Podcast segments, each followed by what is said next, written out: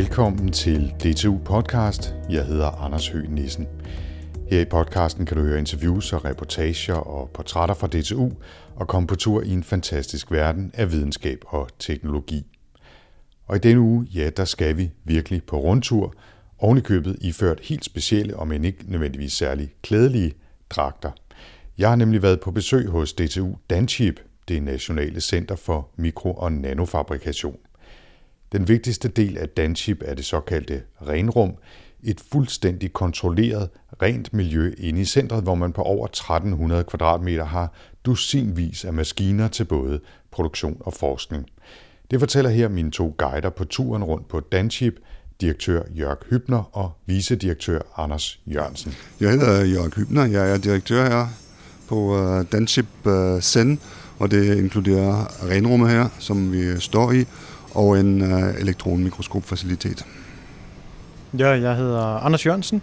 Jeg er vicedirektør her på Danchip Cent. Og jeg har brugt en god del af min øh, studietid i renrummet, og en god del af tiden efter i renrummet også. Hvor er det, vi står henne? Vi står her i, uh, i omklædningsrum, uh, gavning uh, area hedder den hos os, hvor vi øh, tager dragter på for at komme ind i renrummet. Vi skal have dragter på, ikke for at beskytte os, men for at beskytte renrummet mod al den øh, støv, vi som øh, mennesker altid øh, øh har omkring os. Vi laver meget, meget små strukturer her i den her renrum, og hvis vi laver strukturer med nanometer størrelse, så kan en støvkorn, som er 50 mikrometer, ødelægge rigtig, rigtig, rigtig meget af de der strukturer. Så derfor er det meget, meget vigtigt, at vi holder altingene meget rent, og det bliver også gjort rent, der bliver tørret af hver dag, og luften bliver skiftet 300 gange i timen. I forhold til omgivelserne, så har vi fjernet ud af en, en million partikler, så har vi fjernet de 999.999. Så, så vi har fjernet rigtig meget af de urenheder, der måtte være ude i luften. Og så bliver der holdt øh, konstant temperatur og konstant luftfugtighed derinde også? Ja, vi holder temperaturen på de 21 grader, øh, og vi holder luftfugtigheden øh, omkring de 45 procent relativt. Der er lidt sværere ved at holde, øh, holde styr på luftfugtigheden end temperaturen, men øh, det er sådan, det er sat op. Det er vilkårene. Jamen lad os, øh, lad os gå ind og se på det. Det skal Men før vi går videre på rundtur, så skruer vi lige tiden lidt tilbage og tager op på Jørg Hybners kontor, hvor han og Anders Jørgensen fortæller mere om Danchip om både produktion og forskning på stedet. Danchip er DTU's uh, øh, øh, centrale øh, fælles infrastrukturfacilitet omkring uh, renrum, uh, mikro- og nanofabrikation. Vi laver meget, meget små ting, uh, chips, strukturer, som er i mikrometer og nanometer størrelse ofte i uh, silicium, men uh, vi bruger også andre materialer som uh, forskellige metaller, diamant, uh, vi laver noget uh, grafen. Uh, der er forskellige, uh, forskellige materialer, men uh, det har til fælles, at uh, alt hvad vi laver er i mikro- og nanometer størrelse. Og hvis man lige skal forklare for dem, der måske ikke er helt med på det, hvad er mikro- og nanometer størrelse, hvor småt er det egentlig? Hvad er det sammenlignet med? Anders? Ja, den, den klassiske, vi plejer at tage, det er at, at sige et hår. Så et, et almindeligt hovedhår, det er sådan cirka 80 mikrometer. Så hvis man snitter et uh, almindeligt hovedhår en, en 80 gange, så er man nede på en mikrometer. Og hvis man gør det endnu flere gange, jamen, så er man nede og måle tingene i nanometer. Så det er, det er de meget små ting, uh, som vi egentlig har med at gøre her. De ting, I kan fabrikere her, hvad, hvad kan de bruges til? Altså, kan I komme med nogle eksempler på det? Jamen, altså, der er mange forskellige typer. Vi har jo dels de kommercielle anvendelser, og så har vi de forskningsmæssige anvendelser. På den kommercielle side, der findes der sensorer til øh, at måle tryk, for eksempel i cirkulationspumper. Der er en, en sensor, som er udviklet af Grundfos, øh, som netop går på, hvordan er det, man skal styre en pumpe. Jamen, det skal man blandt andet gøre ved at holde styr på dens tryk. Og sådan en pumpe, den skal helst være lille, og den skal helst være pålidelig. Så man skal have en sensor, en tryksensor, som er lille og pålidelig og netop kan holde i afsindelig mange år i et, et hårdt miljø. Og så bruger man den her form for teknologi, som vi har med at gøre, for eksempel til at lave sådan en, en sensor. Et andet eksempel, ja. Et andet eksempel kunne være, at uh, hurtige uh, internetforbindelser går over lyslederkabler, og for at udnytte lyslederkabler, så skal man have mange forskellige bølgelængder, det vil sige mange forskellige farver lys i sådan en lyslederkabel. På et eller andet tidspunkt fra de forskellige kilder, så skal man have de der forskellige farver ind i øh, en lyslederkabel, og så skal man have dem ud i de forskellige retninger af en lyslederkabel. Og øh, der kan man øh, lave med den her teknologi øh, små øh, komponenter, som øh, samler de forskellige farver fra de forskellige lys fra, fra 10, 20, 30 forskellige lyslederkabler og putter det i en optisk fiber, som så kan for eksempel gå over Atlanten, og så på den anden side, så kan man uh, distribuere de der farver igen på den anden side, og det er, kan man, der kan vi lave komponenter her, eller der er en firma her, som kommer og laver komponenter til det formål. Jørg og Anders nævner altså her blot to af de mange mulige anvendelser af sensorer og chips, men der bliver lavet mange andre mikro- og nanostrukturer hos Danchip. Et tredje eksempel er bitte små pincetter ætset ud af silicium, der kan gribe om endnu mindre objekter, som for eksempel kulstofrør, eller mikroskopiske vebearme, der kan måle tilstedeværelsen af meget, meget små mængder af molekyler, for eksempel til sprængstofdetektorer eller lignende. Som man kunne høre i starten, er det, på grund af netop det ultrapræcise og følsomme arbejde, meget vigtigt, at det rene rum er rent. Og derfor skal man også have særlige dragter på, der er adgangskontrol og andre sikkerhedsprocedurer, der naturligvis skal overholdes. Jeg står med to dragter, en til os hver. En dragt i sig selv, og så en hætte, og så et sæt sko til os. Det lyder fint, og det skal vi alle sammen have på, inden vi går ind. Det er vigtigt at have på, inden vi går ind, ellers så forurener vi hele laboratoriet. Tak. Jeg har også fået et gæstekort, så jeg kan komme ind. Sådan kort. Så det godt. Så selvom døren er åben, så, så, Så jeg swiper, du swiper? bare. Det swiper du bare. Bare sådan her. Den anden vej. Sådan der. Sådan der. Det er registreret. Jeg går indenfor. Fortæl lidt mere om, om selve fabrikationen. Altså, øh, der er nogle forskellige faser. Der er noget design, der er noget, øh, noget produktion eller fabrikation, og så er der noget kontrol. Øh, prøv at fortælle lidt om, om de dele af processen, som, øh, som I kan lave, øh, blandt andet her i, i renrummet. Øh, altså det starter typisk øh, med, at man har en, øh, en struktur, man vil, gerne, øh, man vil gerne have transferere i silicium, eller i den materiale, eller i en lag af materiale på silicium. Det designer man øh, ved computer. Så øh, har man en øh, tegning i princippet. Den tegning, øh, det gør vi typisk det, at vi, øh, hvis det er en hvis det er en mikrometer størrelse, så sender vi det ind til en øh, producent, som laver en maske eller det. En maske består af en øh, glasskive, hvor der er øh, krom på, og der hvor tegningen er, der er det gennemsigtigt. Den der maske bruger vi så til at øh, kopiere en til en på en øh, siliciumskive, hvor vi kommer noget fotolak på, det vil sige fotofølsom øh, lak. Og øh, når vi så fremkalder det, vi har belyst det, når vi så fremkalder den der siliciumskive, så har vi den der mønster på selve skiven i fotolak. Og øh, så kan vi sådan set øh, laver den der struktur, som den der fotolak øh, giver, den kan vi så ætse ind i silicium typisk. Øh, for eksempel hvis vi øh, putter den der silicium i en eller anden væske, som ætser silicium, eller vi putter den i en øh, plasma, som så ætser det i øh, gasform. Og øh, når vi har gjort det, så kan vi fjerne den der fotolak, som er ikke øh, nødvendig længere, og så har vi en øh, tredimensionel øh, struktur i den der silicium. Og det kan vi uh, ikke kun gøre en gang, det kan vi uh, så gøre med forskellige lag, uh, forskellige gange, indtil vi har den struktur med de forskellige egenskaber, den skal have. Så er der nøje instruktioner, hvordan man tager grejet på. Ja.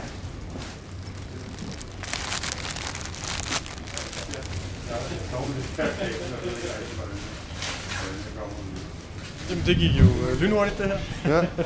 Jeg ved ikke, hvor meget man fik ud af at, at lytte med på, på alt det her, men det tog vel 10 gode minutter eller sådan noget at komme i alt det her gear, og nu ligner I så to grønne mænd, mens jeg er blå mand. Og, og måske skulle vi lige sige, hvad de her dragter består af. Det har jo taget os en rumtid at, at blive iklædt dem. Hvad er det for nogle elementer? Hvad er det for nogle ting, vi har på? Vi har skægpind på, vi har en uh, hat på, vi har sådan uh, en, uh, vi kalder det bunny suit, uh, altså sådan en heldragt uh, på, og så har vi nogle uh, støvler uh, på, så der ikke uh, er nogen støv, der kommer ud nogen steder. Så har vi også handsker på selvfølgelig. Og så har vi ovenikøbet hætter på, og så også briller. Så der er ikke meget bart hud nogen steder på nogen af os lige nu. Okay, og vi ser sikkert også virkelig, virkelig fine ud. Okay, er det, er det professionelt ser vi i hvert fald ud, ja. Som alle de andre her. Ja, præcis. Øh, hvordan genkender man hinanden herinde? Jamen, man kan se meget, hvis man har, har været her et stykke tid, kan man se meget på folks kropsform og kropsholdninger om, hvem de er. Så det er rimelig let at genkende folk bagfra os. Men hvis man ikke er så meget herinde, må man vente til de kigger i ens retning. Og nu har du så den fordel, at du er små to meter høj eller noget af den stil, så du er vel en af dem, der er nemmere at kende, Jørgen. Ja, det er, det er bestemt. Men som om det ikke er nok med dragter og briller og hætter og støvler, så er der faktisk inde i det store renrum et endnu mere kontrolleret rum, hvor temperatur og fugtighed skal være endnu mere konstant, fortæller her Jørg Hybner, da vi kommer hen til det, han kalder Danchips dyreste maskine. Det her den der vores øh, dyreste maskine, øh, som øh, er en øh, elektronstråleskriver, øh, og den fungerer i princippet ligesom en gammeldags øh, rørefjernsyn. Du har en øh, elektronstrål, og så er der nogle, øh, nogle elektriske og magnetiske fælder, som uh, dirigerer den der elektronstråle til en punkt. Forskellen mellem uh, den der maskine og øh, den gamle uh, rørfjernsyn er, at den er meget mere præcis. Men den maskine kan vi uh, skrive strukturer, som er ned til, ned til cirka 10 nanometer. Og det kan uh, ske på en uh, skive, som er 200 mm i diameter. Ved siden af det, der er der, hvad man kalder en load lock, det vil sige, der er en, uh, en sted, hvor man kan have de der skiver, så de, er, de er sådan set tilpasset i den rigtige temperatur. For inde i den der rum, vil vi stå ved siden af, der skal øh, temperaturen holdes konstant på 0,01 Kelvin. For med de små øh, øh, størrelser, vi har at gøre med, hvis, øh, hvis tingene udvider sig bare på grund af lille temperaturforskel, så går det ud over præcisionen af den der maskine. Så det der, det er altså et rum inde i rummet. Altså, vi er i det store renrum, som er knap 1300, tror jeg, kvadratmeter, ikke sandt? Ja. Og, øh, og det der rum er så vel hvad? 25, 25, 30 kvadratmeter, noget af den stil. Og der er altså ekstra kontrolleret forhold derinde. Ja. Det har sin egen øh, klima derinde, hvor temperatur og luftfugtighed er ekstra konstant. Og øh, allerede hvis, øh, hvis man nu vil gå i den der rum, så kunne man ikke holde øh, den der øh, temperatur konstant på, på den måde, som man kan. Så man skal ikke gå derind, mens maskinen kører, ellers øh, vil der være for stor temperaturudsving. Altså temperaturudsvinget må kun være 0,01 grad, og bare det, at jeg går derind med min kropstemperatur, forstyrrer det nok til, at, øh, at så er den præcision. Den kan vi godt vinke farvel. Okay. Her klistrer gulvet. Her klistrer guld. Det er sådan, hvis du har lidt støv på og samler op her, så bliver den forhåbentlig hængende på den der Okay. klistermåtte. Men der er altså mange andre maskiner på Danchip, for det er komplicerede processer at fremstille de mange slags chips og sensorer. Der er forskellige behov til forskellige anvendelser, størrelsen betyder noget, og for eksempel hvor mange man skal lave af en enkelt type. De mange maskiner til fremstilling deler sig groft sagt i to grupper, fortæller vicedirektør Anders Jørgensen. Altså de helt store grupper i det, det er jo, at vi har nogle teknikker til at lægge noget materiale på, øh, og det, typisk kalder vi det deponeringsteknikker, og så har vi nogle til at fjerne noget, som vi typisk kalder ætsningsteknikker. Og hvis vi kigger på deponeringssiden, så er det sådan noget som at, at bruge chemical vapor deposition, hvor at noget materiale i en, øh, en dampfase ender på de skiver, vi har med at gøre. Det kan jo også være øh, pådampning af metaller, hvor vi lægger forskellige tynde metallag ovenpå. Eller det kan være simpelthen en, en opvarmning af materialet i en bestemt atmosfære, der så gør, at overfladen af materialet det ændrer sig. Øh, så sådan nogle forskellige ting øh, findes der, vi kan gøre til at lægge materialer på. Og til at etse findes der tilsvarende mange forskellige. Øh, det kan være det, vi kalder vådets, hvor det er typisk en, et stort kar med et kemikalie i, som man bruger til at etse et stof. Øh, og der kan det nogle gange have brug for at etse med en fotolak, hvor man så selvfølgelig skal sørge for, at det kemikalie og fotolakken passer sammen. Øh, I andre tilfælde, så er det, hvor man bare gerne vil fjerne en hel masse materiale, jamen, så gælder det bare om at have en, en ets, der er effektiv i forhold til at fjerne meget materiale. Så der er, der er forskelligt, man kan, man kan spille med der. Og så er der hele disciplinen, der har at gøre med tør et, det vil sige de ets, hvor det ikke er et stort kemikaliekar, men hvor det er i gasfase eller i plasmafase, hvor der også findes øh, uh, forskellige teknikker til at gøre de ting. Tilbage på rundturen er Jørg Hybner kommet til en ALD-maskine. Det står for Atomic Layer Deposition, og den kan lægge materialelag af atomer på et efter et, når man vil skabe helt præcise tynde belægninger, f.eks. af kover eller platin, på en siliciumskive. Det er hvad vi kalder en ALD, en Atomic Layer Deposition-maskine. Øh, og det er en maskine, hvor vi kan lægge, øh, lægge atomlag på atomlag på atomlag på nogle skiver eller på nogle andre strukturer. Og det foregår på den måde, at øh, vi øh, putter en, øh, en skive i en vakuumkammer, og så indleder vi et gas. Og den der gas, den vil sætte sig på øh, overfladen af den der, af den der siliciumskive. Og så pumper vi kammeren tom igen. Og så kommer vi en anden gas i den der kammer. Ellers er der ikke nogen gas tilbage, kun den lage gas, og det er typisk en atomlag gas, som har sat sig på silicium, den er tilbage i kammeren. Den anden gas vil så reagere med kun den lag, den ene lag, som er på, øh, på silicium, og øh, danser en øh, lag af en, øh, en, en molekyl, og så pumper vi den tom igen, og så starter vi forfra. Og så hver gang vi starter den der cyklus, så har vi lagt en atom- eller molekyllag på øh, den der skive. Og på den måde kan vi bare tælle, hvor mange gange har vi kørt den der proces, og så ved vi, at okay, nu er der 100 molekyllag af den der stof på skiven, eller 1000 molekyllag, eller hvad det nu er, vi vil have. Og så kan vi regne ud, hvor tyk, hvor tyk det bliver. Så på den måde kan vi lægge, uh, kan vi lægge tynde film på, som med atomar præcision. Det er nogle tynde lag i den lavkage, i hvert fald. Jeg kan godt høre, der er forskellige øh, lydniveauer de forskellige steder. Og ja, det må man sige. Der er nogle steder, jeg er glad for at bare kunne skrue ned her. der er nogle voldsomme pumper i gang. Ja. Når man går omkring i renrummet, iført sin heldragt med skægmaske og briller og hætte osv., og, og ser på de mange maskiner, så er der i hvert fald to ting, der er påfaldende. Den ene er, hvor meget støj der faktisk er fra maskinerne og fra den konstante udsugning, der sørger for at holde luften ren og temperaturen konstant. Den anden er mere subtil, men efterhånden kommer man til at tænke på, hvor bagvendt det egentlig føles, at arbejdet med mikro- og nanostrukturer og maskiner, der kan lægge molekyletynde lag af metal på overflader, ser så industrielle ud. Men jo mindre strukturer, jo større maskiner, som Jørg siger. Der er også noget næsten brutalt over den næste maskine, vi kommer hen til på rundturen. Det er også en etser, men den fungerer som en slags sandblæser, der bare bruger ioner i stedet for sandkorn. Det der, hvad vi øh, kalder en øh, uh, ionbeam etser. Og det er i princippet en, uh, det samme som en uh, sandstrålemaskine. Bare i stedet for sand, det er argonioner, som bliver brugt uh, der, som bliver accelereret i en elektrisk felt, og så bliver de skudt uh, på uh, en, en skive og med en maske på. Og uh, fordelen med, uh, med den der ioner, at de ætser alt. Ligesom sand, sand er den mekanisk, i princippet en mekanisk proces, bare på atomar niveau. Dybden, vi kan ætse den er begrænset, men til gengæld kan den ætse alle materialer, fordi det er i princippet argonioner, som, øh, som virker ligesom sand i en uh, sandblæsmaskine. Og når I så har lavet noget, så, øh, så kigger I også på det for, for at se, hvad det er, I har lavet, og for at kontrollere, at det, I har lavet, er rigtigt. Hvad er det for nogle teknikker og, og maskiner, I bruger der? Det starter med en almindelig øh, lysmikroskop, øh, hvor vi kan øh, se tingene, som er ned til cirka en mikrometer størrelse. Men det er ofte ikke nok, øh, fordi vi skal også se ruheden på de der strukturer. Selvom de er nogle mikrometer store, så skal vi se, hvor ru er de egentlig. Og der skal vi øh, bruge en elektronmikroskop, hvor vi nemt kan op til, komme op til forstørrelse omkring øh, flere hundredtusind gange. Hvis vi lige øh, løfter blikket et øjeblik, hvem er det, der bruger de fabrikationsfaciliteter, I har?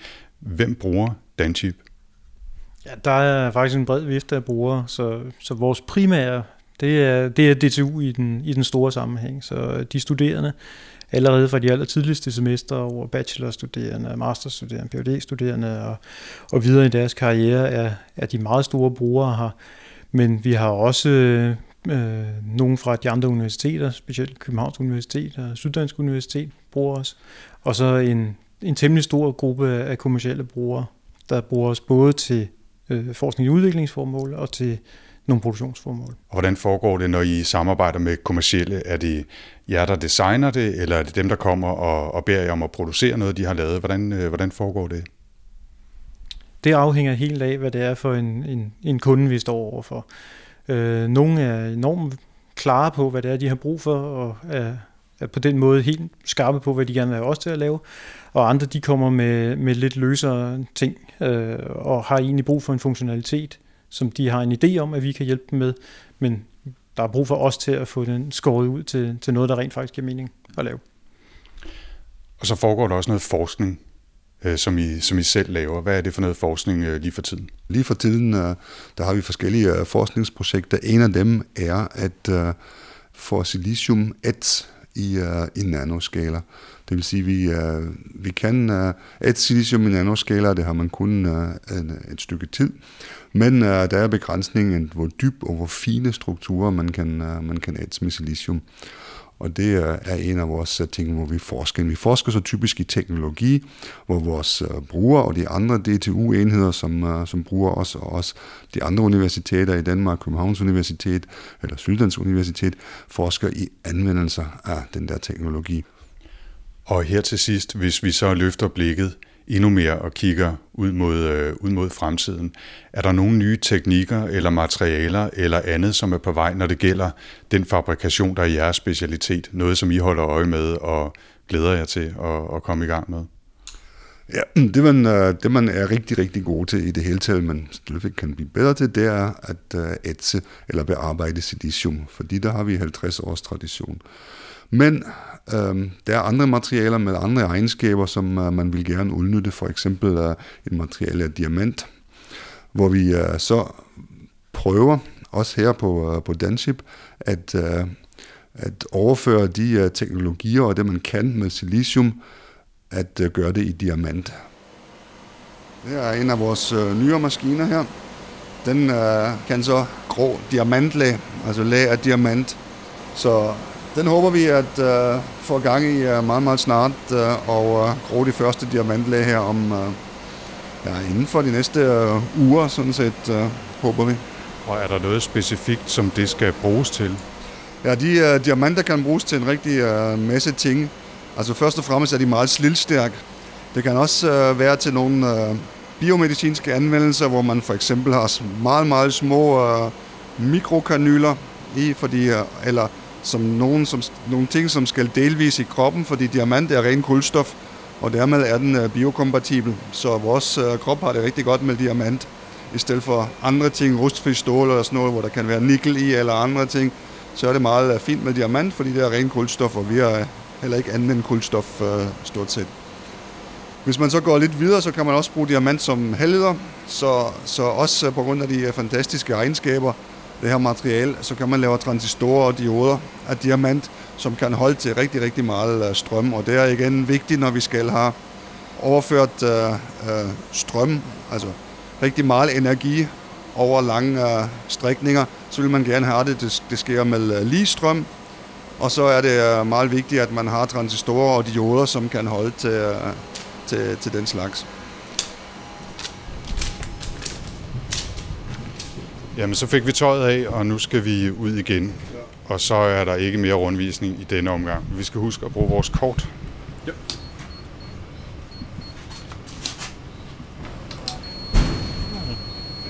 Jeg kom ind, men jeg må ikke komme ud. Det var bare ærgerligt. Og jeg, jeg slap ud, trods alt. Ja, og så lykkedes det alligevel at slippe ud, selvom adgangskortet drillede. Det hører med til historien, at det går væsentligt hurtigere at komme ud af dragten, end når man skal have den på. Og så bliver jeg også nødt til at sige, at vi snilt kunne have lavet en podcast, der var dobbelt så lang, for renrummet på Danship er proppet med spændende maskiner, fra plasmaetser over elektronmikroskoper til en maskine, der hedder Black Magic, som laver grafik. Den her maskine, som hedder Black Magic, og faktisk er en sort maskine, den, øh, den bliver brugt til at lave grafen i. Men det må blive en anden god gang. For nu er der bare tilbage at sige tak, fordi du lyttede med på DTU Podcast. Du kan finde flere episoder i din podcast-app eller på dtu.dk-podcast. DTU Podcast bliver produceret af Podlab. Jeg hedder Anders Høgh Nissen. Tak for denne gang.